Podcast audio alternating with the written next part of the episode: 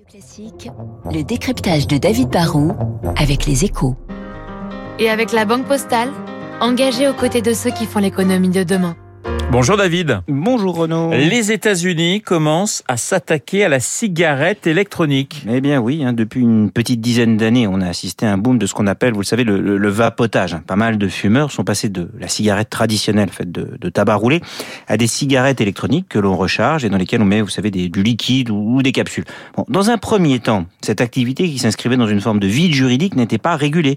Mais plus le temps passe, plus les autorités de santé, comme la FDA aux États-Unis, se sont penchées sur la question. Et la régulation se resserre. Et certaines marques comme Juul, qui a longtemps été la plus importante en Amérique, sont ou vont être interdites. Alors pourquoi la régulation devient-elle plus dure ? L'argumentaire des fabricants de cigarettes électroniques qui proposent des produits contenant quand même souvent de la nicotine, ce n'est pas que leurs produits sont bons pour la santé, ils vont pas jusque-là, ils ne disent même pas que c'est inoffensif. Bon, ils font valoir que c'est moins nocif qu'une cigarette qu'on brûle et que si ça permet à un fumeur de décrocher, c'est donc bénéfique pour la santé.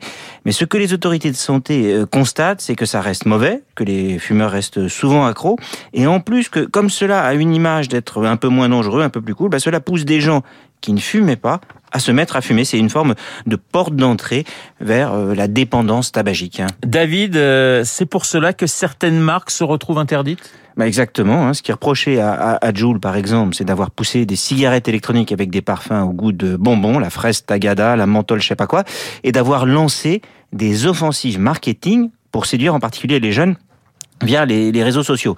Et leur stratégie a payé puisqu'ils ont réussi à rendre cool l'objet cigarette, vous savez, qui était dans un petit boîtier avec un look de smartphone.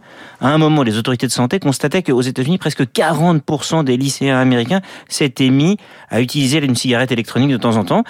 Et les acteurs du tabac traditionnel qui ont peur de la fin de la cigarette, ont investi en masse sur ce marché. Il faut donc sans doute sévir, punir les excès, mais pas totalement interdire. En tout cas, ce qu'il faut, c'est sans doute mieux encadrer. Et c'est ce qui est en train de commencer à se passer aux États-Unis. Le décryptage de David Barrou sur l'antenne de Radio Classique. Dans 2 minutes, le journal. Je vous rappelle les invités de cette matinale. Tout d'abord, le constitutionnaliste Jean-Philippe de Rosier, professeur de droit public à l'Université de Lille. Et puis, dans Esprit Libre, aux côtés de Guillaume Durand, vous retrouverez, comme tous les jeudis, Franz Olivier Gisbert.